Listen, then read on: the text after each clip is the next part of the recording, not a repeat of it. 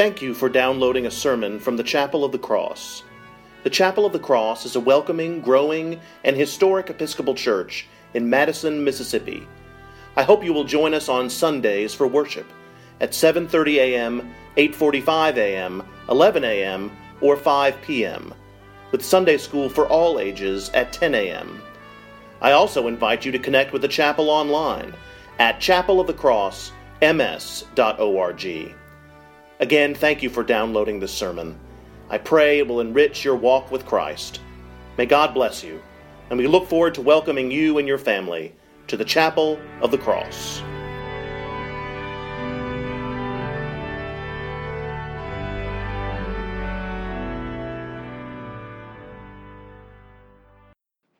Holy and loving God, write a message on our hearts, bless us, direct us, and send us out living letters of the Word.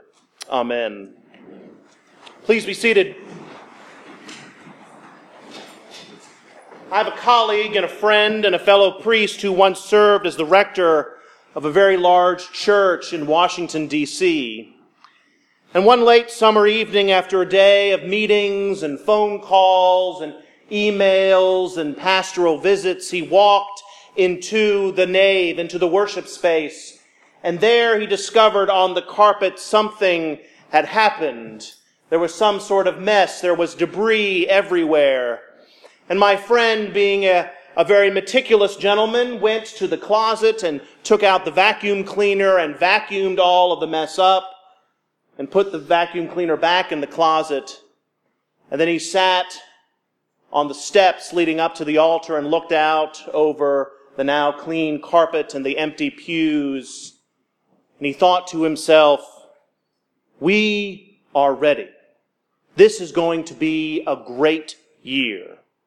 I think that for once we are ready. That day was Monday, September 10th, 2001. And we all know what happened the very next morning.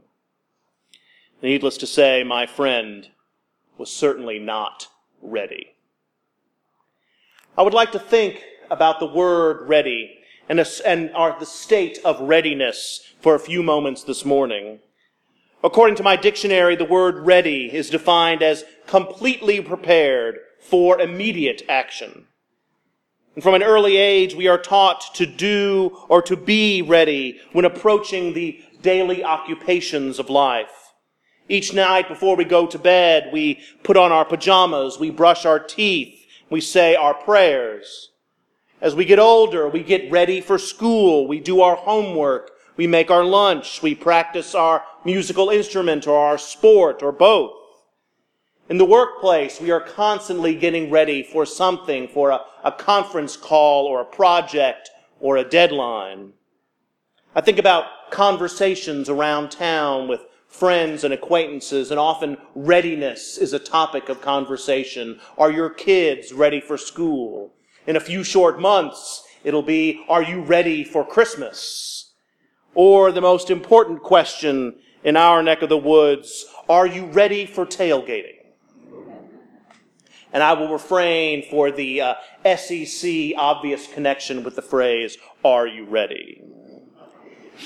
But if you fully consider readiness, it can be very overwhelming.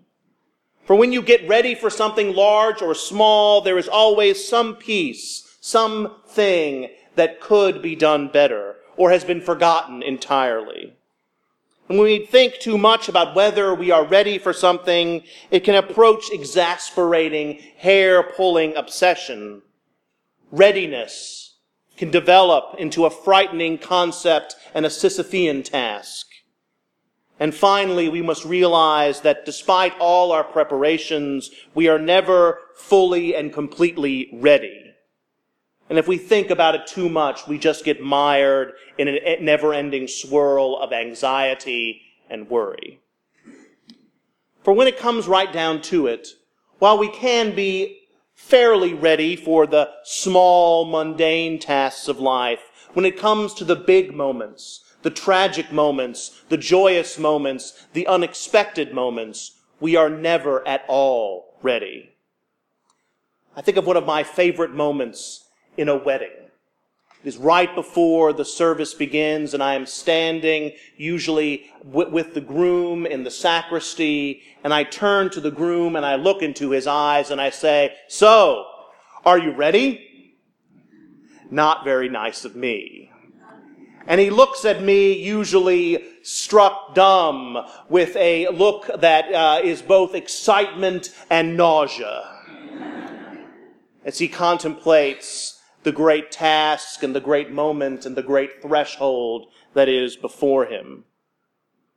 I remember Ellen and I's preparations for the birth of our first child and all of the painting and assembling of cribs and changing tables and, and gliders and all of the coordinating things. And there was a moment when I indulged myself about a month before Anna was due and I sat in that nursery and I thought to myself, yeah, we're ready.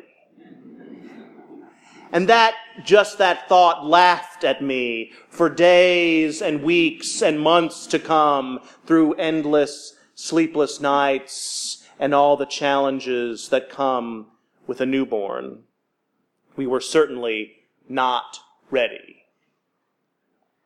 In this morning's gospel from Luke, Jesus is telling his disciples to get ready.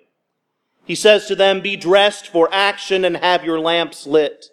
You must be ready, for the Son of Man is coming at an unexpected hour. Jesus is speaking about the final days, the days of the coming of the kingdom of God, when we can expand our interpretation of the scripture to being ready for God's call at any time, to do good works, to be the body of Christ in a thirsty world. Jesus instructs us this morning to be ready through prayer, through discipline, through openness to the movement of the Holy Spirit, to answer God's call and to do God's will. God may call us at an unexpected hour, and as Jesus tells us, we are to be ready. But at the same time, Jesus knows who we are flawed, sinning, bumbling creatures who can never be truly and fully ready for something as monumental as God's work in God's world. And God, who knows us better than ourselves, calls out to us, not out of some sort of callous desire to catch us when we're not ready, but out of the overwhelming love that God has for us. For Jesus also said in today's gospel, Do not be afraid, little flock, for it is your Father's good pleasure to give you the kingdom. We are, as Christians, tasked with getting ready for the, to do the work of God. But unlike these earthly tasks, which we might beat up ourselves for not being ready, God knows who we are and knows what we can do and does not expect anything more when we are ready for God. As with all things, God is there with us and available to help. God is the only one who is truly ready. And all we have to do is be. Be God's beloved children ready to stand alongside. There is an old song, Keep Your Lamp Trimmed and Burning. And those who walk with Christ we watch for God in our lives with our lamps lit and ready. But our readiness for this most important task is not dependent on our earthly, tangible readiness. Instead, it is a spiritual readiness, an openness, a willingness to listen for God as God calls to us.